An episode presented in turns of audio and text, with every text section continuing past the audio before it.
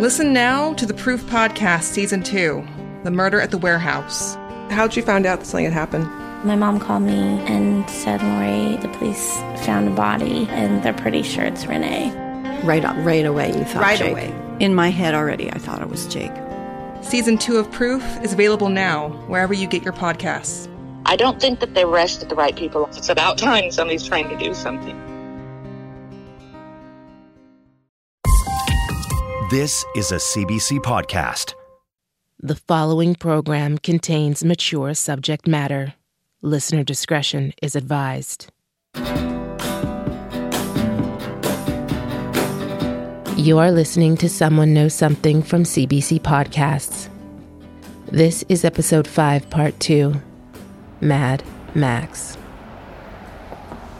Oh, hey, I'm looking for a guy named Max. What's that? I'm looking for Max. That's me. Oh, you're Max. Sorry. How's it going? I work for CBC Radio. I don't know if you're the right Max Coombs, though. Uh, did you used to live in Thompson? Yeah. Okay, maybe you can help me. Do you mind just chatting for a sec? I just have two questions for you. I'll like. Yeah, yeah, and I'll just stay here. Okay. I've heard that there were three cars in Thompson that matched the description of the car Sean Simmons says he saw leaving the stable road the night Kerrie was murdered. Patrick Sumner's, Derek Herkert's, aka Grimace, and another one driven by a man people called Mad Max.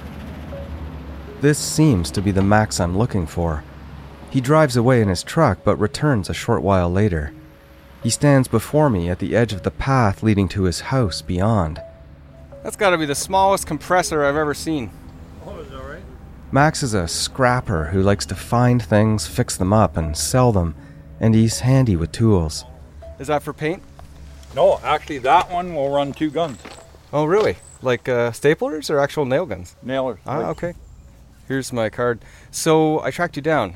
I'm looking for someone named Max Coombs who used to live in Thompson. Yeah. I'm working on a case, Kerrie Brown case. Oh, yeah, yeah. And I was told Ken that's what it was about. and I was wondering if the police ever came to you because you owned a car that looked similar to the one that was seen that night. Actually, yeah, we give interviews. I was even, I even give an interview here. Oh, really? Yeah, we were actually driving around that night. Oh, okay. We were where they found her. We were not. We fucking turned around, not too far away from there, right? Is that right? Yeah. And so, what kind of car did you own? 69 GTX, And what color was it? green. Was that GTX uh, floor shifter? Yeah. At what time were you out there? Oh, I don't know, midnight, something like that. Really? And do you remember coming out of the stable roads with your lights off? No. Okay. Actually, I got stopped with the GTX, so we had to take it home because the exhaust, he said the exhaust was too loud.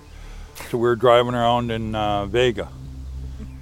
Max had been driving his GTX around, but was told to take it off the road by police, he says, because it was too loud.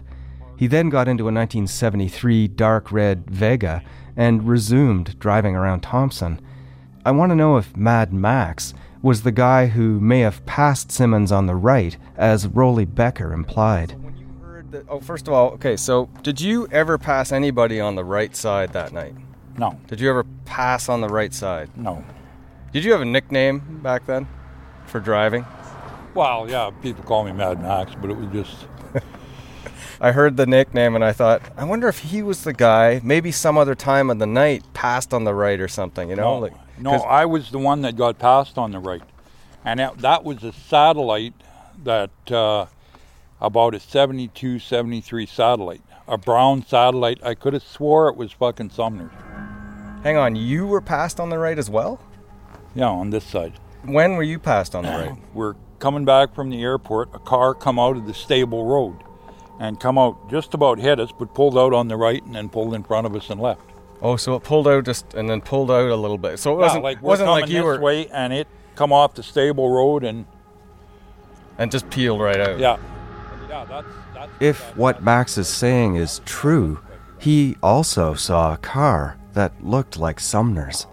coming out with the lights off, with no lights on, and uh, buggered off down the highway. What time was that? Fuck, I can't remember, man. That's a long time ago. Were you in the GTX at that time? Oh, I think I was in the Vega. Uh, so you you took the GTX home because it was too loud. You went back and got a Vega, Yeah, well, we were out driving around. I think we were smoking pot or something, and uh, out touring around. It was a nice night. It was fucking decent. So Who were you with? I had my wife, and I think we had maybe Glenn Barnhart. I'm not sure. And they were with you when this car passed you on the Yeah, right? yeah, Interesting. Do you know what? yeah. where the- They were with me when uh, everything. They were with us all night. Good morning. Hi there, I'm looking for Glenn Barnhart. Speaking. I called Glenn Barnhart, and he also remembers driving with Max from the airport toward Thompson on Mystery Lake Road when a mid 70s brown car came out of the stable road very quickly as they went by, and then passed them on the Uh, shoulder. this brown car come highballing her out of the stable road, and he passed us on the shoulder on Mystery Lake instead of going around us on the left lane or anything. He he passed us on the shoulder on the right. So the timing of that was what time? I'm going to say around 10, 11 o'clock at night. Passing on the shoulder, just like Sean Simmons said happened to him. Max puts the moment at Stable Road no later than midnight, and Barnhart remembers it happening earlier in the evening, no later than 11 p.m. Sean Simmons says it happened to him around midnight too, but doesn't mention anything about a dark red Vega. Did you see Patrick Sumner in the car? No, I don't even know for sure if it was Pat's car. Yep. but it looked like Pat's car. I couldn't say it was Pat's car. What color was it? It was tan color, the same color as his. And you say it was a satellite? Yeah. You, you know it was a satellite. You know cars. Oh yeah, I know that. I know what cars are. You know cars. I'm sure it was a four door. Fucking, I can't remember if Pat's was a four door or two door. According to Rowley, Sumner's car was a two door Dodge Coronet. Pat's was that same kind of brownie color? Same, just about. I thought it was Pat's car. Bondo? Rust? No, No? no, No, nothing you noticed? no, Nothing special about the headlights? no. Different? Any passengers in the car? I don't even know. I I never even seen the driver. Like, I'm driving and he pulled up. I guess a little bit back behind me and then out in front and gone. I couldn't say if there was a passenger in it or not. Headlights? Were they off when you saw him first? Yeah, the lights were off. Actually, when he pulled away, they were off. Like when he went ahead, there was no lights. Did you see a van at the time? There was a van. They had broke the lock off McCready Campground across the road, and they were parked in the campground.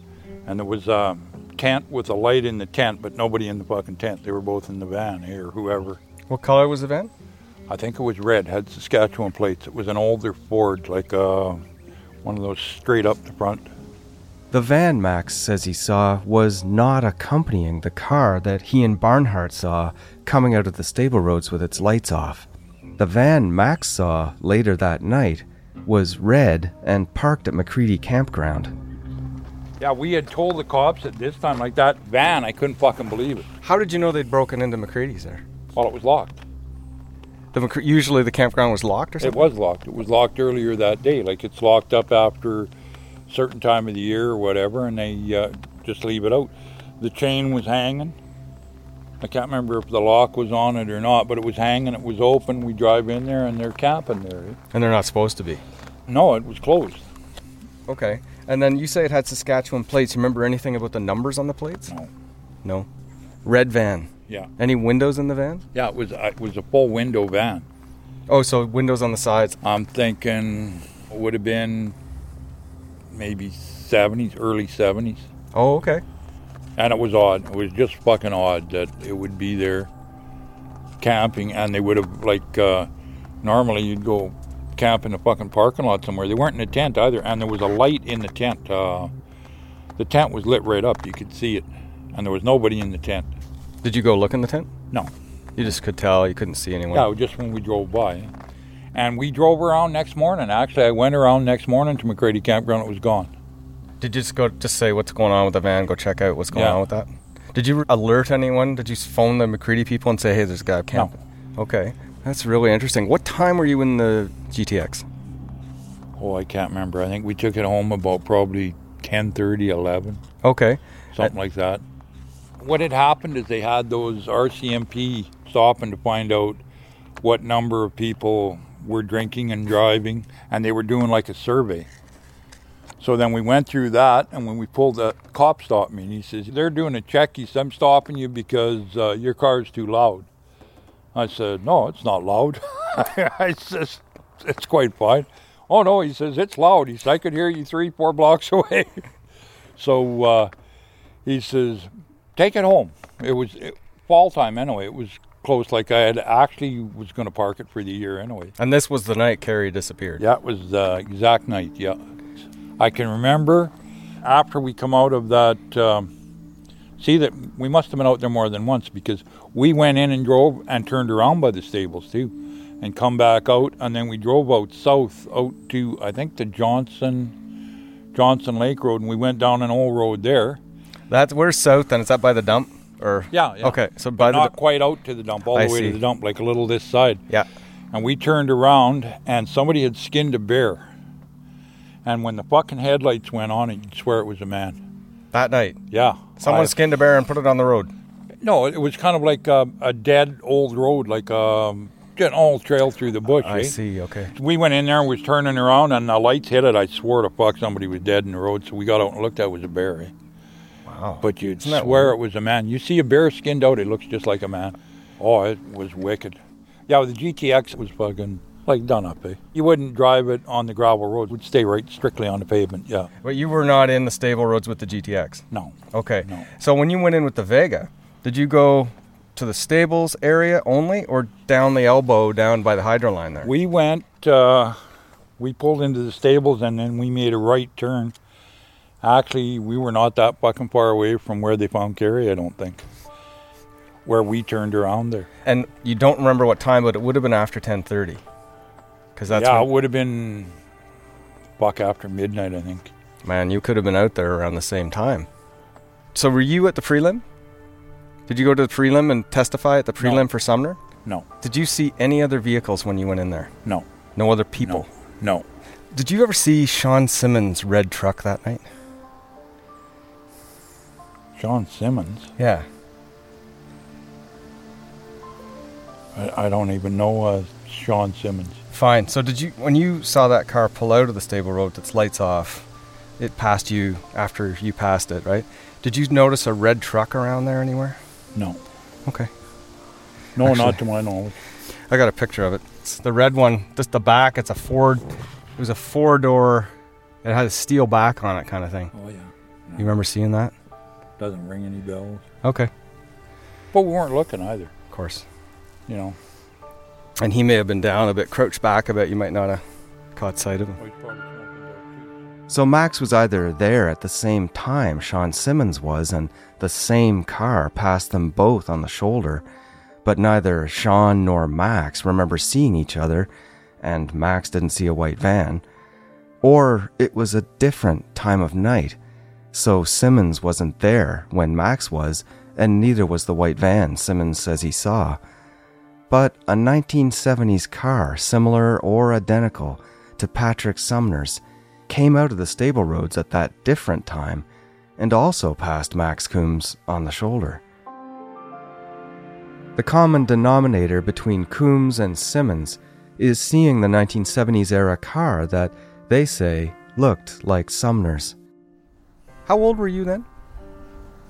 Oh, I don't know. How old are you now? I'm 65. Okay, so 65 be minus 40. 30. Yeah, 40, something like that. Okay. So you were out driving around, you got rid of the GTX, you got a Vega, then you went driving around again.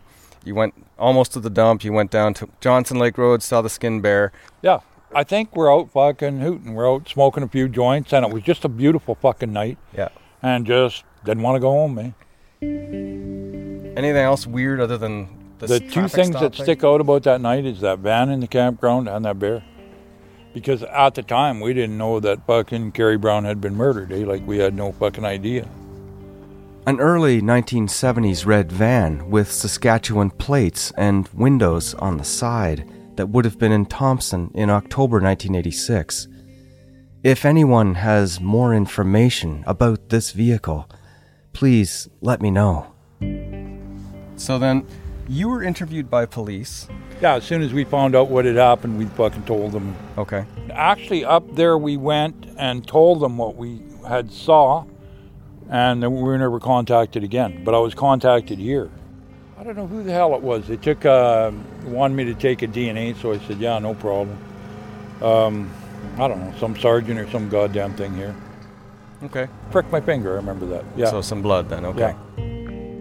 Glenn Barnhart, who accompanied Max that night, says he remembers talking to police the day after Kerrie's body was discovered and then didn't hear from them again for 10 years until they came to take his DNA. Like we expected the police to get a hold of us, but they got onto that Pat Sumner shortly afterwards, and they were like a dog with a bone on that, and they never ever followed up on too much else. I don't think. Because, like I say, we were out there that evening. You would have thought they'd have come and asked us a few questions at the time, but no. So Glenn says there wasn't a lot of follow up from police, and he doesn't remember seeing the skinned bear that night. Back to Max Coombs.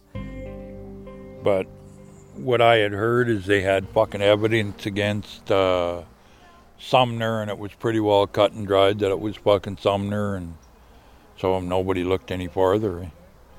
And uh, he was, Pat was a bit of a fucking oddball. eh? Did you ever talk to Pat about it? Not about that. I talked to Pat quite a bit. I knew him good. I knew his dad good. What was the rest of the Sumner family like? Oh, Bob, he was a bit fucking odd too. He run the fucking dump out there, but yeah, I had to get along with him because there was a lot of stuff went out there that was decent. Eh? You know, so you had to get along with Bob. Max and Rowley and Grimace provide a lot to chew on regarding the various permutations of 1970 car that may have been seen coming out of the stable road the night Kerrie disappeared. Anyway, thanks again. All right. Across the stories, the same general notion prevails. A big 70s car that looked like Patrick Sumner's coronet was seen, brownish tan or goldish greenish in color. But there was also a van seen. Simmons saw a white one emerge lights off at the same time as the 70s car. Max Coombs didn't see the white van, but later in the evening says he saw a red one with Saskatchewan plates at McCready Campground. And Donna Kovich, who found Kerrie's body on the Saturday while riding her horse, also has a story to tell about a van she says she saw early on the Friday morning, around the time Kerrie had disappeared. Donna was at the horse stables about a kilometer from where Kerrie was eventually found, just down the road. Within a couple of seconds, there were a number of armed security with great big airport machine guns. An autism patient's daring escape from NHS psychiatric care pits her against some of the most powerful institutions in the state. From the multi award winning Sky News Storycast team, in partnership with The Independent, follow Patient 11 wherever you get your podcasts. Oh, I was out bathing my horse for a horse show at four in the morning. And a guy in a van came in the yard and turned around and he stared at me and I stared at him. I saw a few people in there and I was just freaked out why somebody would be out there that late at night. And it just gave me the creeps, right? Well, four in the morning, you were Four in the morning, your horse. I was bathing my horse. And they sent me to Winnipeg and put me under hypnosis. Who put you under hypnosis? The RCMP flew me to Winnipeg and took me to the university and had me put under hypnosis to try and remember better what I saw. The van come turned around in the yard. That's what they wanted to know because under hypnosis, I, she was in the van at the time. She was in the van? Did you see Kerrie Ann in the van? Yes. So you're saying you saw her in the van on the Friday? Yeah. You may have seen her in the van on the Friday morning. Yes. What color was the van? This is 30 years ago now. It was a darker color van and it had little windows on the sides. Round or square? They were round, like bubbles kind of thing. The person in the van that you saw, Probably middle aged white guy.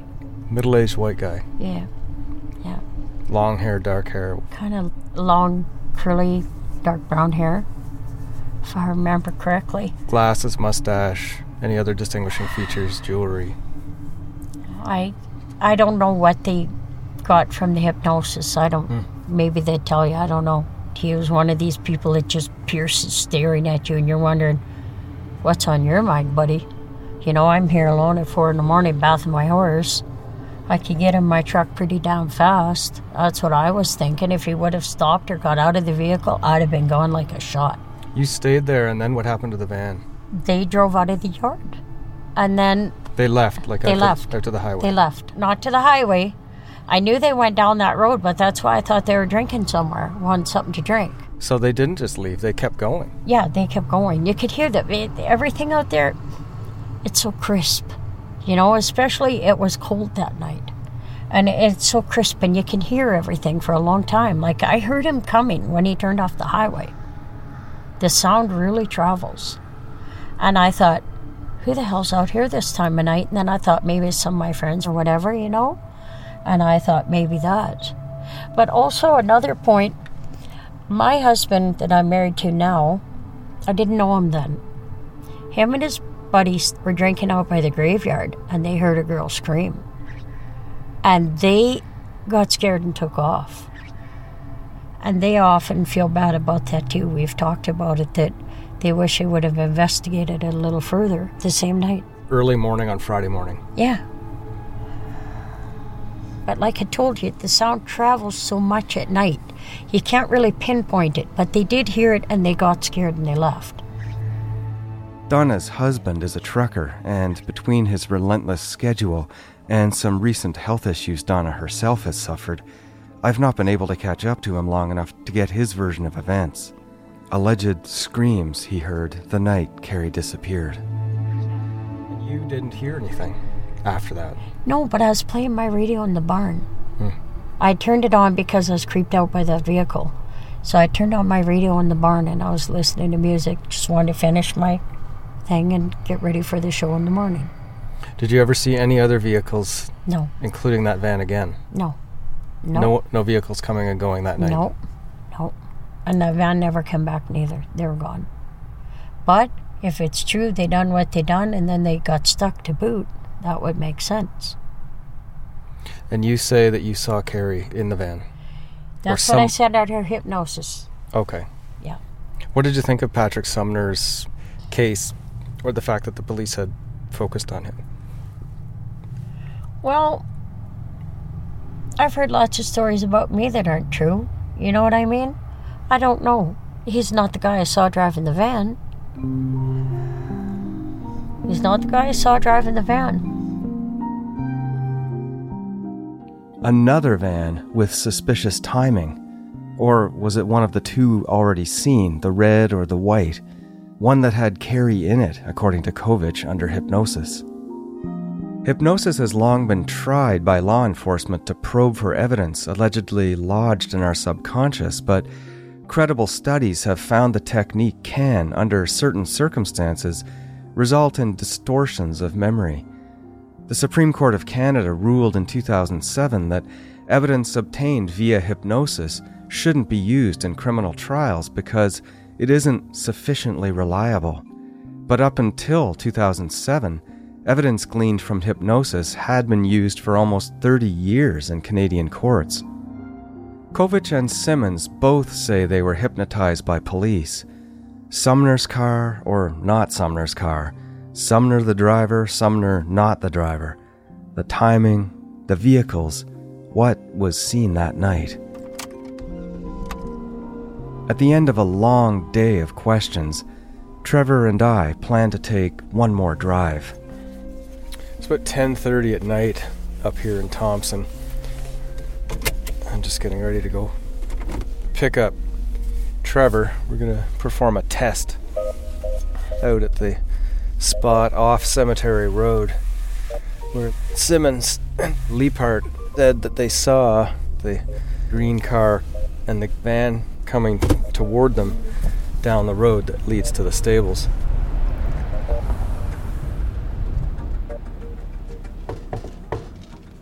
Hey, Trevor. Dave?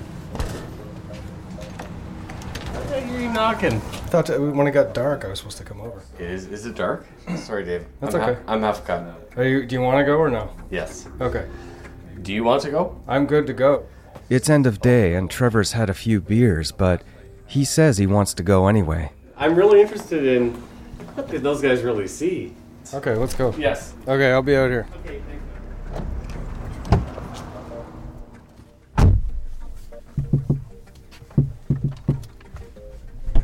the back door. You're a smart cookie tapping on your You're in the like that. You're in the back door now. Oh shit. That's a first. This is the way things are, and I'm driving. oh, I've drank yeah, I've drank 12 beers today, Dave. But no, I don't drink hard every day. And that's the madness of an alcoholic. And so one day you'll have two, and the next day you'll have three, and the next day you'll have four. And that's fine. That's social drinking, right? But the next day you have 15. That's the alcoholic. That's what I am, Dave. I drive down Mystery Lake to Cemetery Road and then veer right onto it, and then left onto the short cutoff road that leads back to Mystery Lake, and climb up to the lip of the highway. Oh, are we at the spot? Yeah, we're right here where uh, Sean and Larry were. Sean and Larry were. Sean Simmons said he slowly drove up this lip with his lights off when he was playing car football tag with his friends.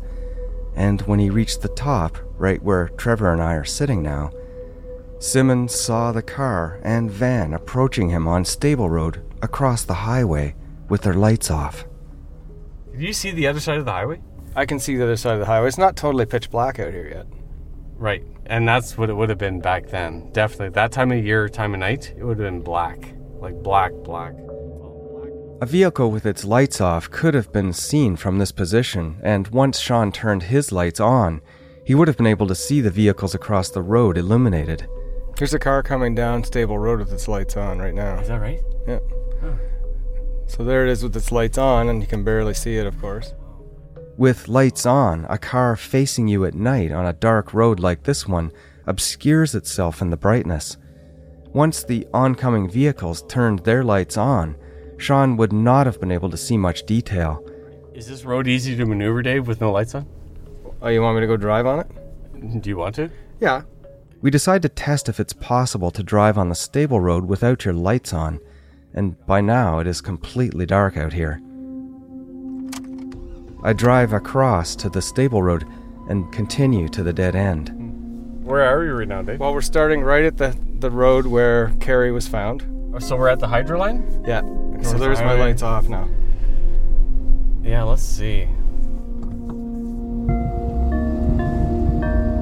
It's pitch black, but for the dashboard lights, we're able to drive carefully down the stable road to the highway.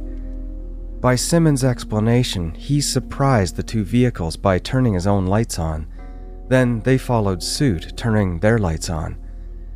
Sean says he turned left toward town, and the car and the van both turned right toward town after.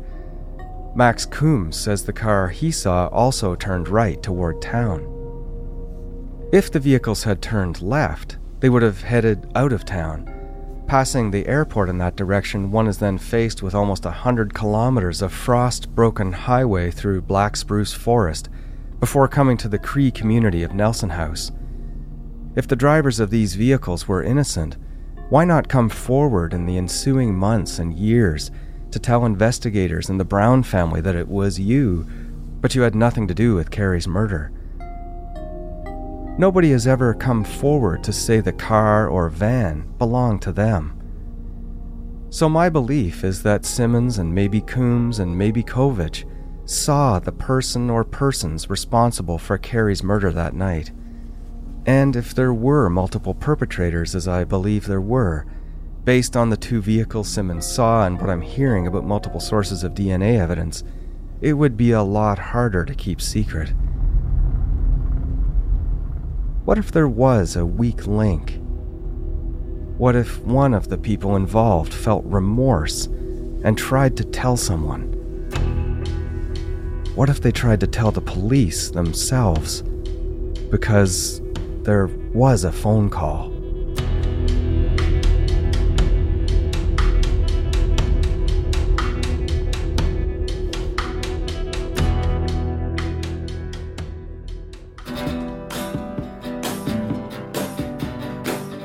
You have been listening to episode 5, part 2 Mad Max.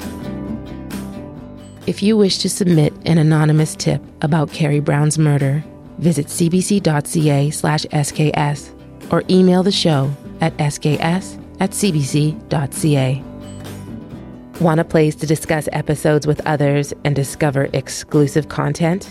Join our new Facebook group and follow us on Twitter at SKSCBC. Someone Knows Something is hosted, written, and produced by David Ridgen. The series is mixed by Cesil Fernandes and produced by Chris Oke, Steph Camp, Amal Delich, Eunice Kim, and executive producer Arif Noorani. Original music by David Fetterman. Our theme song is Thompson Girl by the Tragically Hip.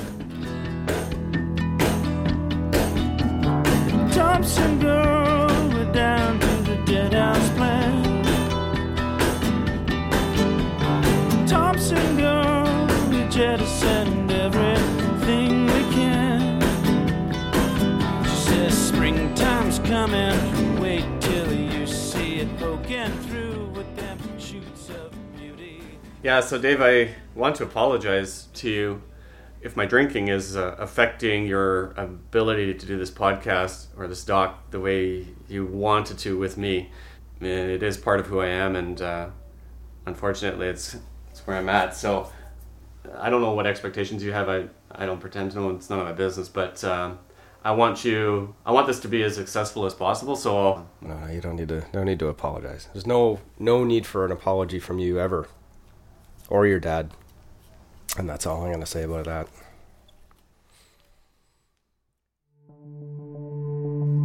Someone Knows Something is a CBC podcast.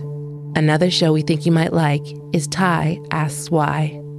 Ty Poole is a curious philosopher. At 11 years old, he's asking life's biggest questions like why do we dream? What happens after you die? His conversations with everyone from NASA experts to his little brother will expand your mind and touch your heart. Subscribe wherever you get Someone Knows Something or visit cbc.ca slash podcasts.